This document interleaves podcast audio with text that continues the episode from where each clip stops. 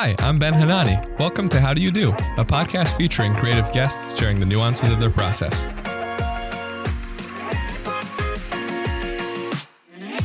Just a quick reminder to subscribe, rate, and review the show on Apple Podcasts is the most helpful thing you can do for the podcast.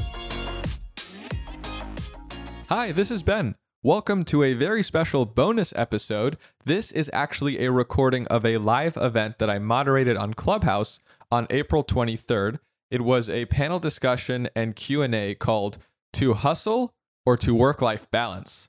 And it featured Rahaf Harfoush, a strategist, digital anthropologist, and the best-selling author of Hustle and Float, Reclaim Your Creativity and Thrive in a World Obsessed with Work, and Scout Sobel and Maddie Mayo, the co-hosts of OK Sis podcast.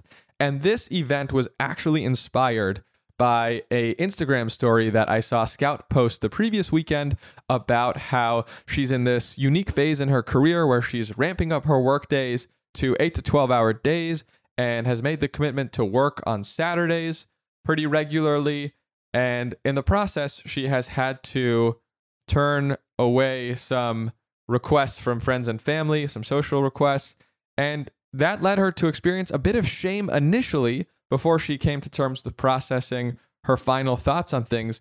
And, you know, I thought it was really interesting because this is a question I've thought about a lot as well. How do we find work life balance? I'm someone in my 20s. Should I be working really hard right now? Where, where does this all come down? And I was really excited that we were able to put this event together with three speakers who all had a really unique, cool perspective to bring to the table. And it was a great opportunity to hear from listeners and hear their questions as well. These kinds of weekly conversations are going to be happening every Tuesday at 6 p.m. Pacific time. So I encourage you to check them out if you're able to join us. And without further ado, I hope you enjoy this episode. And my question to you to start, Rahaf, is where do you draw the line between admirable perseverance toward a goal like the kind that Scout is talking about, and what can be perceived as unhealthy hustle or what we've talked about as toxic hustle culture? Then that's a really great question. I think that I draw the line when you start to see other parts, key parts of your life suffer. So, um, you know, a lot of people say they're pursuing big, ambitious goals and they have these big dreams and these big plans, but they are burned out. Their health is not great. They're not um, spending enough time with their family and friends. They aren't, you know, like if you were to ask them, like, are you happy with the way things are? Are you satisfied with the way that your life is? Generally speaking, your their answers are going to be no. Um, and so it's and this is why it makes it so hard because every person is so unique that they need they have their own performance cycles they have their own uh, habits they have their own strengths and weaknesses their own rhythms their own cycles and so it's really it's really hard to kind of take a minute look at your own life and say okay well you know my health is suffering so clearly i need to scale something back to me honestly health is generally the first big red flag because that is something that you can lose so easily and so unthinkingly and then that can take months and months and months to get back. So the second the health, you know, the sleep starts to go, the quality of sleep, the stress level goes up, the anxiety goes up, and then there's burnout. We can talk we can get into burnout later, but there's a wide variety of both physical and psychological symptoms. That to me is a very clear, very early red flag that the current system isn't working.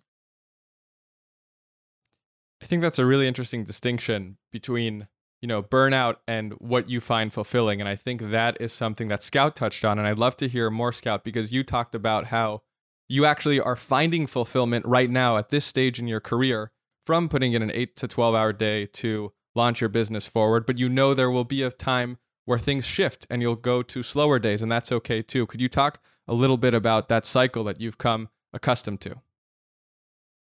Yeah, I think something, Rahaf, that you said that is so clear is that the system is, if the system is working or if it's not working. So I have come to a place where I I did burn out and I burnt out hard at a job. I had to quit. I had to take basically a year off because I was just so physically, mentally, intellectually, emotionally drained.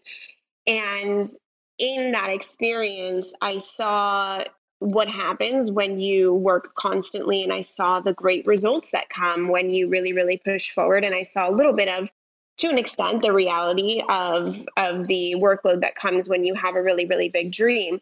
And so in that experience of complete and utter burnout that i mean i was like I, I couldn't even work you know for a long time I recognized now what I need to do to take care of myself. And so when I now am getting into this this area of my life where I do have a pretty lofty goal because I'm just someone who, um, when I have an idea, has to extract it from my mind. I'm a generator in human design. So, eight to 12 hour days actually do biologically fill us up, which is really, really great to see. But I think the key here is that I've created a system. So, I willingly entered into four months, four to six months of a little bit more of an intense workload, a little bit more of an intense schedule. And in doing so, I now have the foresight, since I have burnt out, to say, okay, how do I take care of my health? Where's the fat that I can cut that isn't serving me and my goals right now? And where can I get very, very intentional with my time? So, while I'm working these longer days and working on Saturdays, you better believe my mornings are clear, no phone, I'm journaling, I'm going on long walks, I'm pulling cards, I'm eating really healthy. I get 8 to 9 hours of sleep no matter how how much I work. And so I think that the way I'm approaching this phase of my life with which I'm really proud of, the way I am, the systems that I'm putting in place is that okay, for the next four to six months, as I launch my book, as I create a course for my agency, etc., what do I need from a health standpoint to take care of myself? And so there's some things that got to give, right? And for me, the social interaction with some friends is the thing that I'm willing to let go of a little bit. But being really, really strict about when I'm not working, making sure that that time is spent really intentionally resting, really doing things that fill up my cup you know treating my body right etc so that when 9 to 5 9 to 6 9 to 7 plus starts i feel rejuvenated inspired and it feels as if i'm taking care of myself. So a theme that i'm already hearing come up is that it looks different for each individual. What hustling looks like looks different. What work life balance looks like is different to each individual. And scout you're in a partnership with maddie. So part of your system involves finding finding some compromise, finding common ground, finding common times to work together with a partner in Maddie for OK Sis. Maddie, how have you found how have you made sure that what works for you is also aligned with what's working for your co-host? Oh, Ben, what a loaded question. I have so many thoughts on this topic. I'm so happy that you organized this panel around this because Scout and I, we are sisters IRL. So that adds, you know, an added element and layer to our podcast and the business that we conduct together. Scout and I have very, very different work ethics. Um, she ascribes to hustle culture, whereas I do not. Um, I think it is extremely toxic, and it's strange because I, I've actually been ruminating a lot on this topic of feeling this duality, right? And I, I, guess it always comes back to kind of this work life balance. Like we feel like in work, we have to be this, you know, pragmatic, organized, serious person. And then in life, the balance is like, oh, okay, now we get to, you know, take the edge off. We can go out with our friends. We're a little sillier and, and we take a deep breath. And just that whole notion of like, there's two sides to us. I don't think Scout and I have ever ascribed to, right? We blend a lot of this. And we also feel as women and as people who are starting companies we are able to redefine what that looks like in the workplace right i i've never wanted to work at a company where i can't be my 100% authentic self i think that we are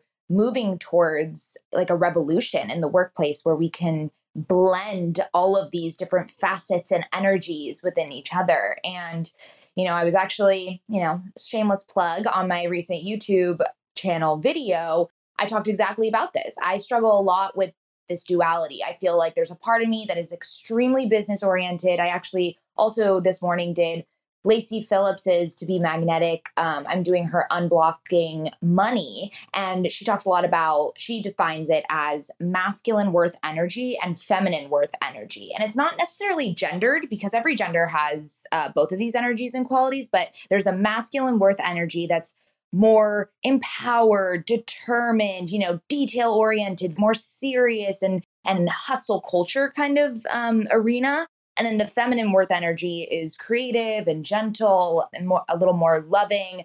And I've always wanted to integrate both of those sides to myself. I never understood why they had to live separately through work and then through life. Why can't they be integrated into this beautiful, just life that I'm living? Um, so I think there's just there's a lot there in terms of the way that we balance all of those dualities of ourselves. But yeah, I don't I don't ascribe to hustle culture, never have. Um, I don't think your worth is also defined by your productivity. I think Scout and I also talk a lot about busy culture, which I think is a whole nother topic we can kind of discuss later on as well. I don't think it's productive to brag about how busy you are. Busy bragging is a huge issue on social media. Um, you know, making sure that people know that you are productive every moment of every day. It's really a shame that we have felt like this has to be the way that we portray our lives. So that's kind of my my spiel. Scout, I see Can you. I, yeah, I'm gonna I'm gonna hop in real fast. Oh, so, real fast. Yeah, we're going, we're going. So you know, I, I just want to challenge Mads a little bit, right? And I would love actually Rahaf to weigh in on the different in opinions here. Is that Mads is anti-hustle culture, but Mads is hustling, right? Like. Mads is up till 1 a.m. editing her YouTube. Mads is doing podcasts. Mads is doing her app. She's working all the time. And so while I think it's interesting that she doesn't prescribe to hustle culture, she really does hustle. And I think that maybe we equate hustling with toxicity, which is which is the where where I'm kind of wanting to take a step back because I see Mads as a hustler. She's grinding, she's doing all the things, and they're all beautiful, healthy, dream pursuing activities. Um, and so, why are we so quick to say yeah, I hustle, but like I don't prescribe to hustle culture, right? Like where where is that dynamic? I mean, okay, I I think maybe it's important to define a couple of the terms because I think that people kind of throw them around a lot.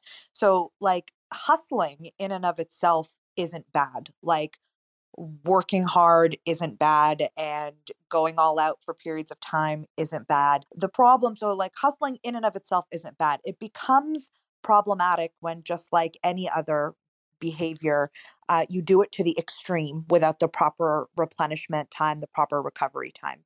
And hustle culture, specifically within the context of toxic productivity, is the idea that the only path to success is to hustle nonstop and is to work nonstop. And that any time not spent hustling is actually interpreted as a lack of motivation, a lack of desire, a lack of what it takes. So that's kind of the first piece.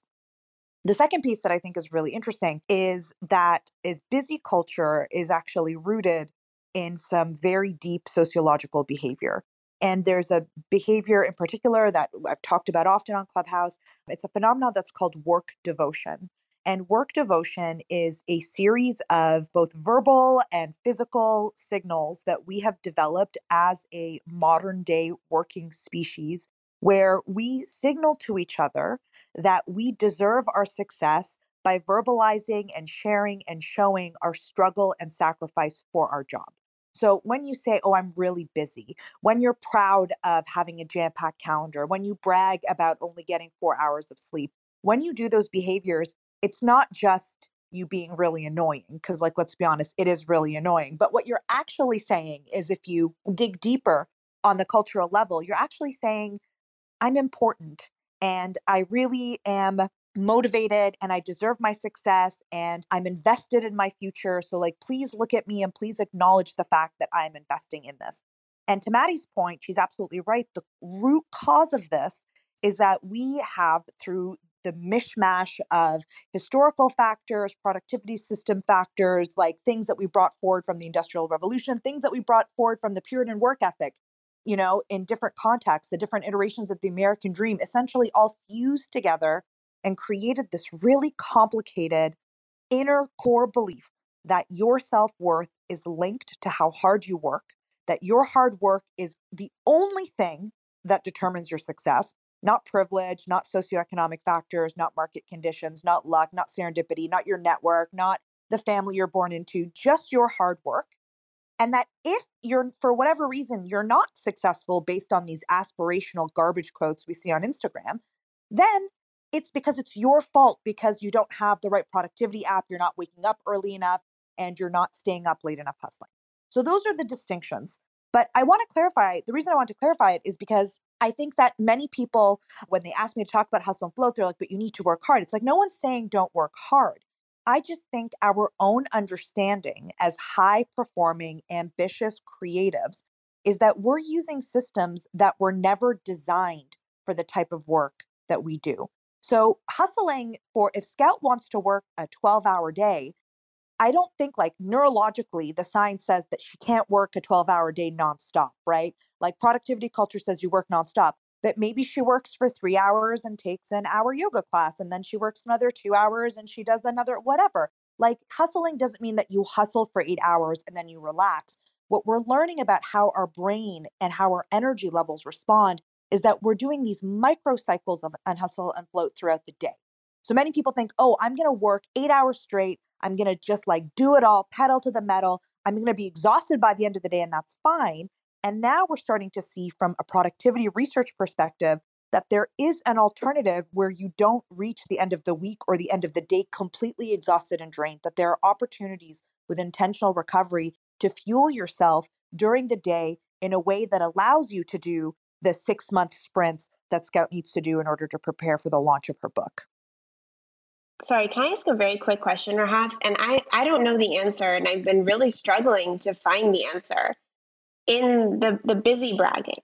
How how do you talk about things like, for example, my grandma wants to get lunch, but this is just just factually, my calendar is currently booked for two weeks around lunchtime. So how do you talk about the fact that you aren't currently flexible with your schedule because you are very busy without busy bragging. Does that make sense? I don't know how to talk about it. I mean, we're not, I mean, the, the nuances here are what's important. There's a difference between saying, hey, would love to have lunch with you. You know, my next availability is whatever. And then there's a difference between when somebody says, or when a group of friends, I notice this in friend chats um, a lot, you, you get into these almost like competitions, like who has more going on, right? It's not about saying, hey, like I've got my calendar booked or hey, I've got, you know, whatever.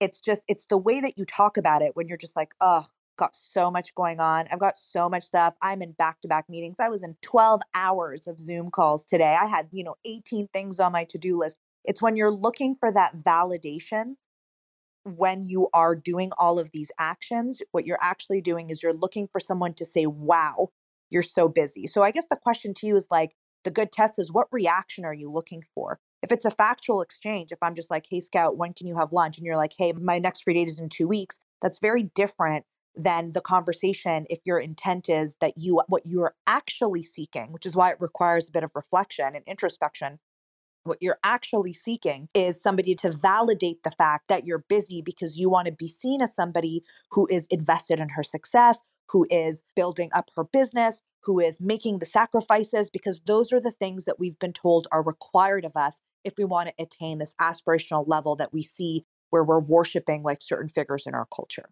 the only other thing I will mention, and this is not, um, you don't have to like respond to this, but my I see my friend uh, LGO, my work wife, as I call her, is in the audience, and she talks a lot about. We both talk a lot about this idea of putting it like owning your calendar and putting things into your calendar that account for flexibility and account for priority. Now, this is an absolutely non judgmental um, statement that I'm going to make. So, like, I'm genuinely just saying it with nothing. But the real question for you is what kind of life do you want to live in terms of the priority that and the flexibility you want to have to be able to say to your grandma, despite the fact that your schedule is booked up, that your schedule in its planning has enough flexibility that if your grandma did want to have lunch or did want to meet or did something, that there is that flexibility to move around.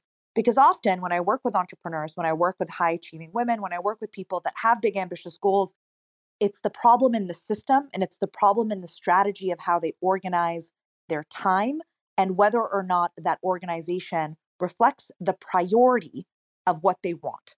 So that's the two really things. I don't know if that answered your question. It's like, what feeling are you getting from like what are you requesting really? Like really stop and think about what you're saying that you need or what you're trying to say when you're being busy versus just being factual. And the second thing is is your calendar and is your busyness actually aligned with the flexibility that you might need to accommodate things like family members that want to you know that want to have dinner with you or that want to have lunch with you I want to jump in real quick before we get to questions, which is this is something Maddie and I have talked about because she works in an organization where people will frequently throw something onto her calendar. And so she'll wake up one morning and maybe the night before she had an opening between 11 a.m. to 1 p.m., for example, and she'll wake up and she'll see that time slot is pretty much gone now because something was slated onto her calendar by her coworkers. And something that we've talked about is hey, Maddie, if you want to actually get work done during the day and not be on Zoom meetings all the time. Let's let's try this experiment just putting in busy in your calendar. So that gives you the opportunity to show up to those meetings energized and having gotten the work done to carry yourself well in those meetings. And Maddie, you can jump in and tell me if you found that to be effective. Of course. I mean, it's definitely been effective uh, just because people then don't put stuff on my calendar that I don't approve but i mean to get back to the whole systems in place and uh, you know the structure that we've kind of been enslaved in in terms of work i feel very bad when i put a big block of busy on my calendar and block it off. It's something i don't know if it's a woman thing and i'm trying to people please or i try to want to be available to everyone at all times but i feel shame around putting that block. And of course, it's helped me and it, it, frees up a lot of my time, thank God, just to kind of actually get work done instead of, yeah, being in those back to back Zooms.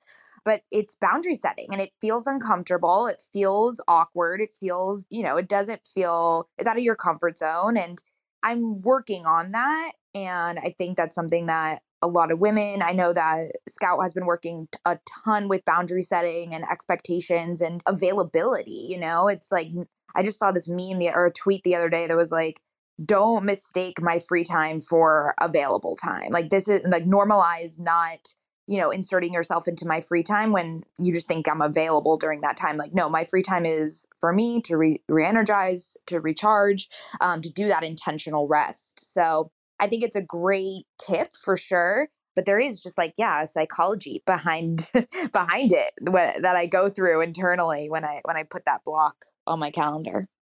It's so fascinating to me. And I think that maybe this is why I have such a hard time with this conversation because Mads feels like I don't feel shame if I'm not productive and not working really hard.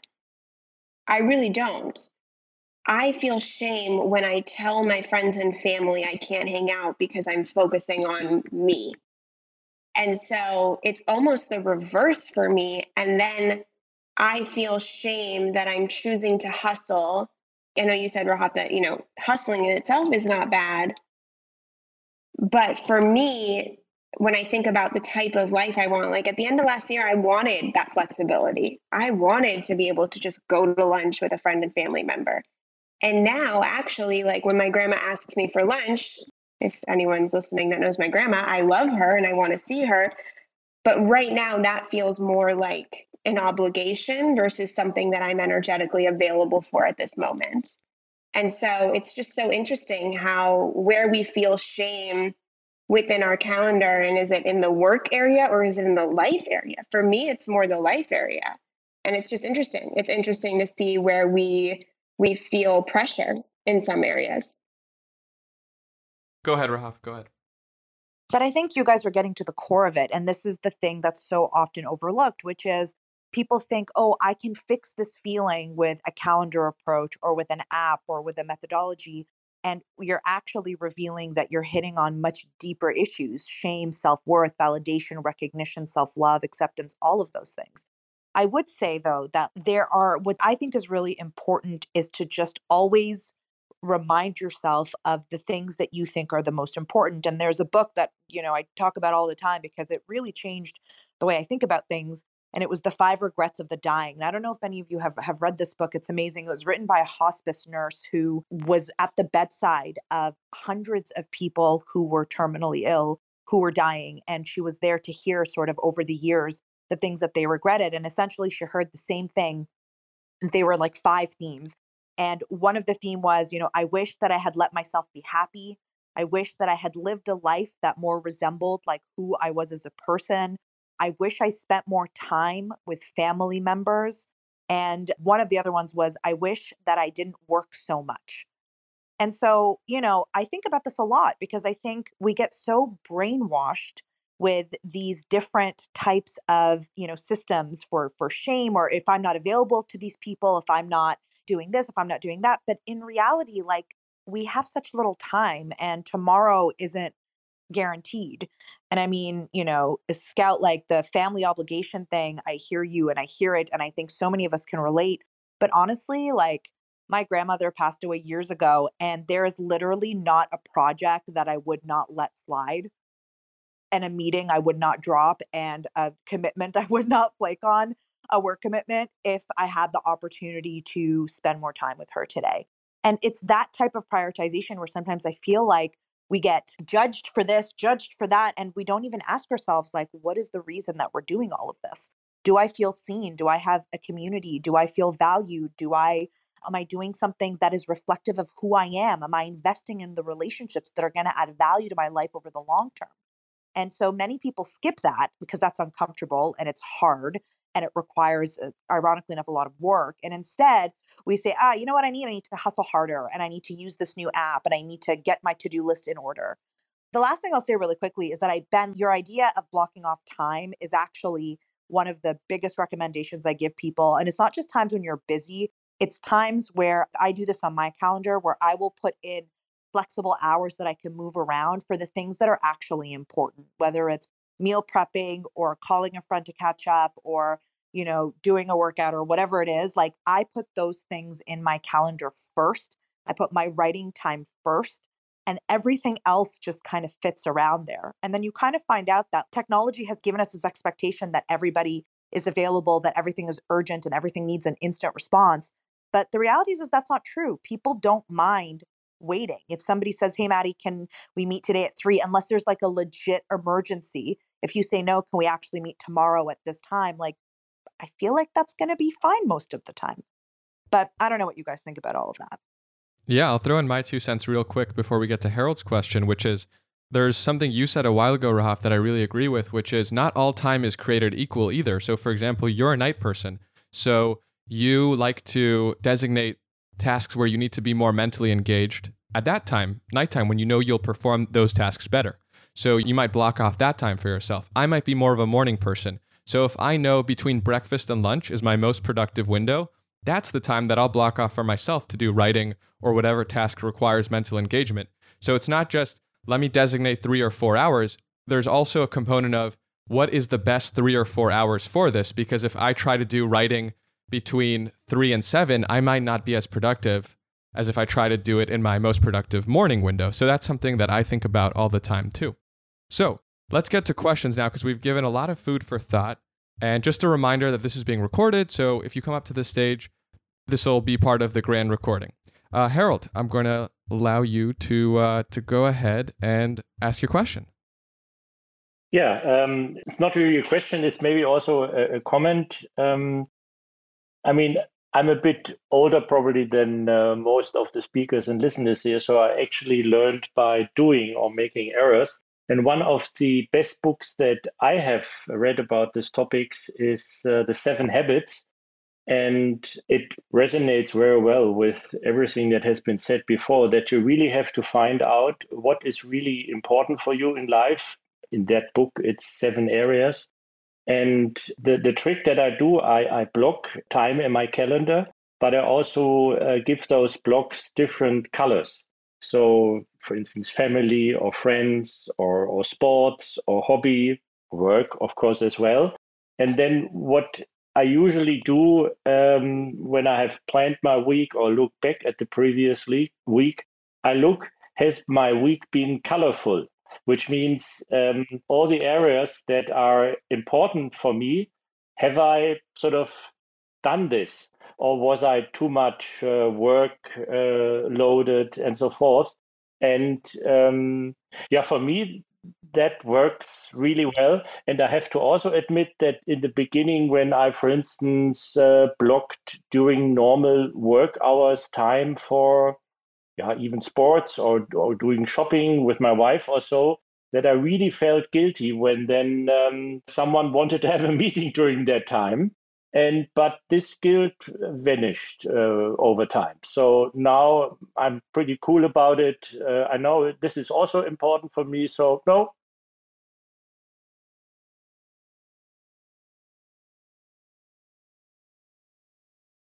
I like that colorful approach. It's it's the you know what we hear from nutritionists is make sure you're having a colorful meal because you're probably getting different nutrients and I like that approach to your schedule. Something we've been talking about is kind of the micro schedule, so your daily or weekly schedule.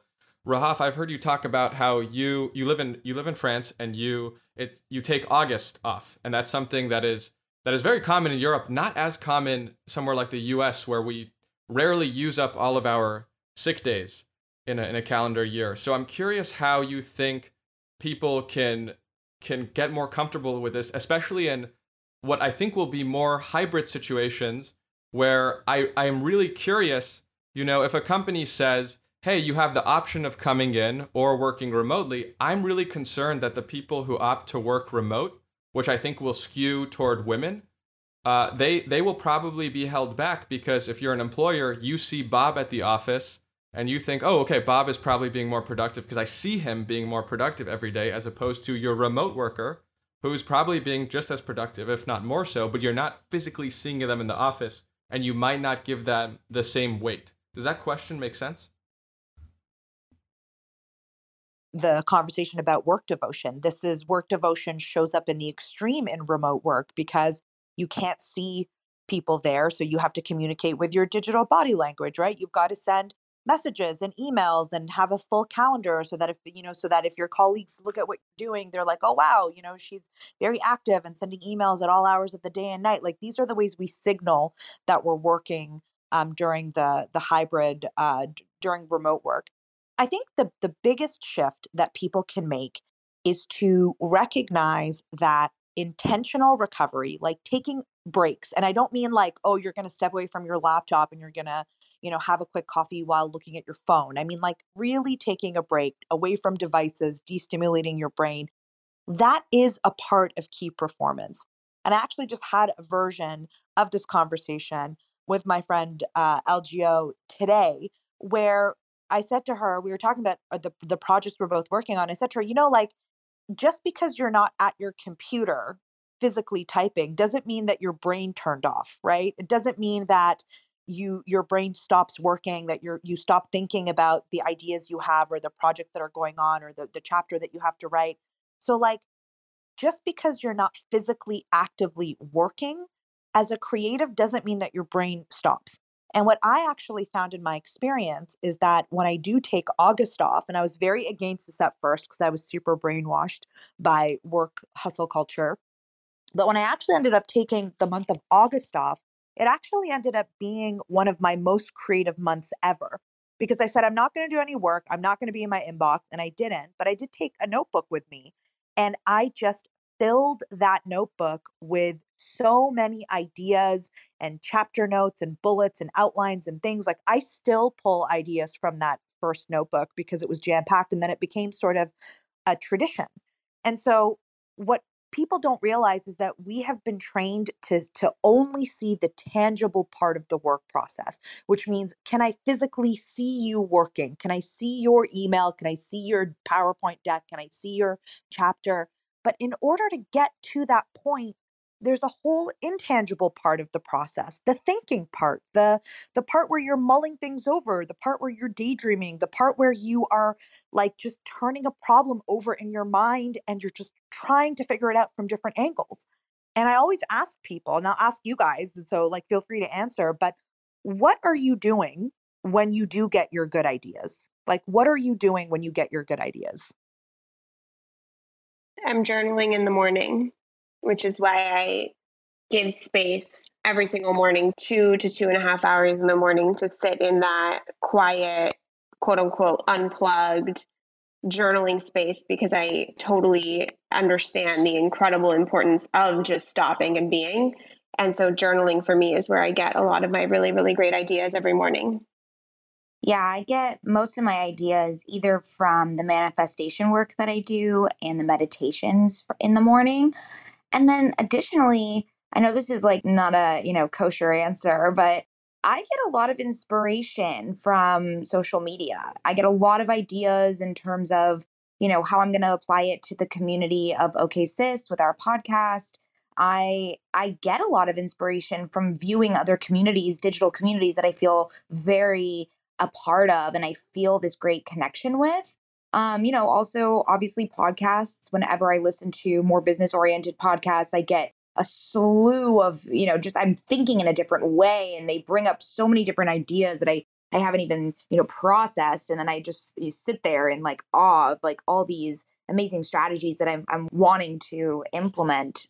So I don't know. I, I would love to hear your thoughts on if gaining eh, I don't know, because I totally get it. We need to be away from our phones and, you know, have some more intentional uh, thinking and daydreaming time. But is it bad that I also get a, get a lot of um, amazing inspiration from social media, or is that something that? No, it's not bad. If if something gives you inspiration, I mean, this is where this is where I think maybe um, I don't know where where I feel a little uncomfortable in some of the situations is like you have to find what works for you, right? So if social media fills you up, you have to understand like the root of that. And if it really does fill you up, like, you know, Rahaf talks about what are your priorities. And right now, my priority is my work. And that's what I've chosen for myself. And I feel really, really good about that. And so the ability to understand what works best for you, like Mads, I know you find so much inspiration on TikTok. So mm-hmm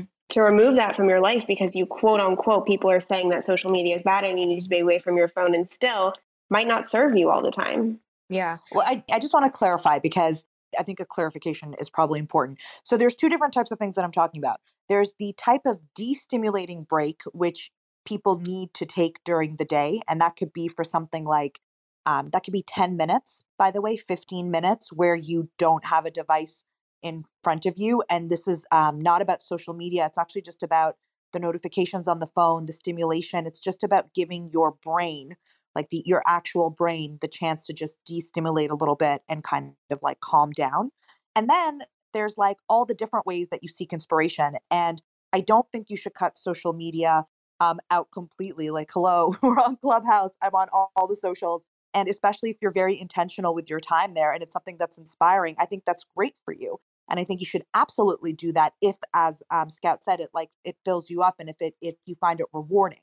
What i'm saying is is that sometimes we as productive creatives we don't understand like the mechanics of what our physical brain needs in order to reset and replenish and we live in a world where if you have your phone by your bed you are literally unless you have a morning routine unless you're journaling unless you have time where you're specifically not in front of your device many people are from the minute they wake up until the minute they go to sleep, they are looking at a screen, they're looking at a device, they're getting notifications, even just like listening to podcasts, which is great. I listen to a ton of podcasts. Like, even that, think about when in your day is your brain not receiving some sort of stimulation.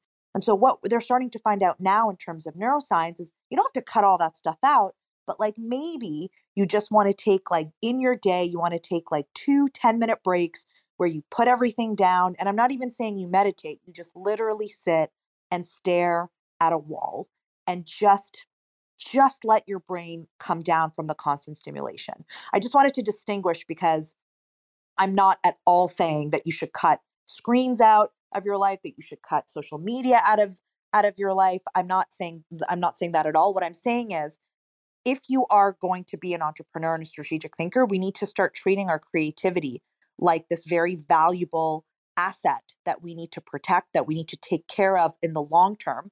And one of the ways you maintain that, you maintain your cognitive abilities, your creative abilities, your problem solving skills, your your capacity to make connections and come up with new ideas, etc., is by carving out the time to do some of that like brain exercises. One of the easiest ones being that you just completely take 10 minutes and destimulate. Does that kind of distinguish? Does that answer your question? Totally. Yeah. I totally agree with you that there is, and I, I judge with, uh, or Ben and I talk about this a lot. I feel like I am constantly stimulated. Like there is not a moment. And I also fear being alone with my thoughts at times because um, I'm just so used to not being alone with my thoughts. So yeah, I totally understand the whole just like carving out time to stare at a wall and do absolutely nothing is completely necessary. Um, so yeah, I, I completely agree. Before we get to Kate's question, I want to touch on something that Rahaf said that has been the biggest change in my life over the past year. You just mentioned how people wake up with their phones right next to their bed, and from the moment they wake up, they have instant stimulation. I, in the past few months, got a just standard alarm clock and I put it next to my bed and I put my phone in a different room. So the alarm that's waking me up is not from my phone. Therefore, I'm not immediately seeing notifications. And it sounds so old school and weird. And it took a moment to actually trust that the alarm clock would go off. Um, but it's been the biggest change in my life is not waking up to all the push notifications that we all do every morning and having even just one, two minutes of a clear head to start the day. That's been a big change that's that's benefited me. So if anybody thinks that's that's helpful to get an like an old school alarm clock, which you can get on Amazon really easily, highly recommend trying it out. Uh, Kate, that's my next move, Ben. That's my yeah. next move. It's, on, it's been it on my to do list for a while since I don't like being on my phone in the morning. I love it. Try it out. All right, Kate. Nice to see you. What's your Hello. question? Thanks for hosting this clubhouse. Um, speaking of old school, I find that I get my best ideas in the shower. And I think a huge part of that is because I'm not on my devices but also because I'm not a huge sit in a chair, stare at a wall kind of person. So in the shower, you know, I have an activity, but it's somewhat mindless. And I'm wondering, Rahaf, if you have a favorite thing to do that occupies your hands but lets your mind wander so that in those downtime moments where I'm not trying to look at a screen, um, I'll still have something that's a foundation for that daydreaming. I love that question. And one of the sort of pandemic discoveries um, that happened over the last year was I discovered, much to my my shock and the amusement of my family, that I actually really enjoy gardening, um, which is really funny if you knew me because I'm like, ew, dirt, like I don't, you know. Um, and so the past year, I've been, you know, in the garden. And so what I started doing, which is a little hack if you ever have that like mindless task, what I started doing in the morning when I'm writing is or when I sit at my computer, I'll sit at my computer, I'll open up the document that I want to work on. I'll just write the title of the document and I'll write maybe like one or two sentences of what I kind of want to talk about in that, say, chapter. And then I will just like close that document out and I will go into the garden for like 30 minutes and I'll just, you know, putter around there. And I have found that it is like such a great way because when I sit back at my computer, it's like those 30 minutes of just kind of like mull things over, was thinking things, you know, like checking on the tomatoes, doing the whatever. And then you sit back at your computer and the words like just come so fast. So for me, I like to to garden, I like to walk my dog, I like to um like bake, I like to just do anything that just isn't so like serious, you know, that gets me connected, that gets me outside, um, that lets me be a part of nature, lets me just be more aware, more in tune of those cycles. Those are like my top favorite things to do. Thank you. I love that heading tip. That's so awesome. Definitely going to use it. Awesome. Thank you for the question, Kate. And if anybody else has any questions, I think we have time for one or two more. Uh, feel free to raise your hand and we can bring you up to the stage. In the meantime, I'll ask one question I've had, which is as a creative person, there are times where I feel a little bit of shame about my lack of success or output compared to peers who might be in a more linear path. So, for example, they're they're a path. I'm just going to choose a generic one, like an accountant, right? You have a nine to five. You you know you have a busy season during tax time, but if you show up during nine to five and you do a good job, you will get promoted and rise up accordingly. That's not always the linear case in creative fields, and so sometimes I feel like even though I've had really cool jobs, I just I just compare myself to other people in nonlinear paths or even in a creative field like my own who are just ahead of where I happen to be. And it made me think of something I read in Hustle and Float, which is even Jack Dorsey wants to be Steve Jobs. So there's a great story that Rahaf wrote about, which is Jack Dorsey was interviewing someone, and the person had previously worked at Apple and talked about how Steve Jobs looked at himself as an editor, not a CEO, but an editor And so then Jack Dorsey wanted to be known as an editor and would refer to himself as editing. And I thought that was so fascinating how that that kind of sentiment transcends all the way to the top, or what I perceive as the top. So I'm curious, Rahaf, if you have any any insights or any strategies or mindset shifts that you think are helpful for somebody going through this headspace of, you know, I feel like I'm doing good work, but then I turn around and I see people who are ahead of me. Um, and I feel like what I'm doing just isn't enough. It's kind of like that shadow dream you talk about, where if you're not successful, it's because you didn't work hard enough. Is there anything you advise for people who are going through that feeling? Yes. And I mean, it's just my heart really goes out to you because I think so many of us relate to that. And so many of us, especially in creative fields, there's always people all around that seem to have it all figured out. Um, you know, I remember I had just Hustle and Float had just come out, which is like my third book that came out, and I read an article in the in the New Yorker about this like upstart uh, debut author that had you know written this beautiful incredibly successful like debut manuscript and publishers had like you know bid on it and it was an instant bestseller and even though like i had just published my third book i was like oh man like that really made me feel like i wasn't doing enough or that i wasn't good enough and the thing is is that there are so many things in our society that constantly try to tell us to do more by insinuating that what we're doing isn't enough.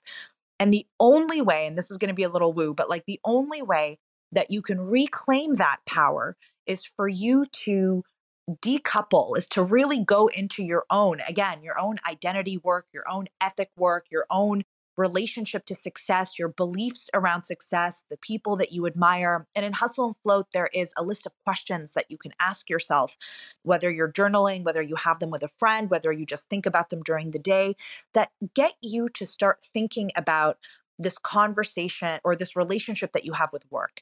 Because what I'm seeing and what I've seen happen is there are so many assumptions that we make about ourselves, about our success, about what we're capable of, about what our future is going to look like, about whether or not we're doing a good job or a bad job there's so many things that we just assume like we thought them at one point they sort of solidified in our brains as seemingly true and then they just become integrated into our version of reality. And it's so important to challenge those assumptions. You think like i'm not good enough or i'm never going to make it or um, i'm never going to be good as as so and so. And i actually think that a good reframe is to look at what other people are doing always as like a source of opportunity and learning. And one of my favorite books, The Artist's Way by Julia Cameron, she talks a lot about um, jealousy and envy, and in particular, envy as being a feeling that can give you a lot of clarity in terms of things that you want, and to look at envy as a signal from your, um, you know, from your heart that there is something that there is an unfulfilled need that you are describing. But here's the trick the trick is is that it might not be what that exact person has. So you might see somebody who you think is really successful and you know you might you know feel a bit of envy but what you actually want is to be heard or to be seen or to be recognized for your work or you might want autonomy or freedom of your time or you might want the courage to do something right the problem is is that so many of us spend so much of our time much as maddie alluded to filling our days with stimulation and ideas and things that we never stop to get to know ourselves, to see what limiting beliefs we've collected along the way, to see how we formed our identities, to see how we have formed our ideas of success and what it takes to be successful and who gets to be successful.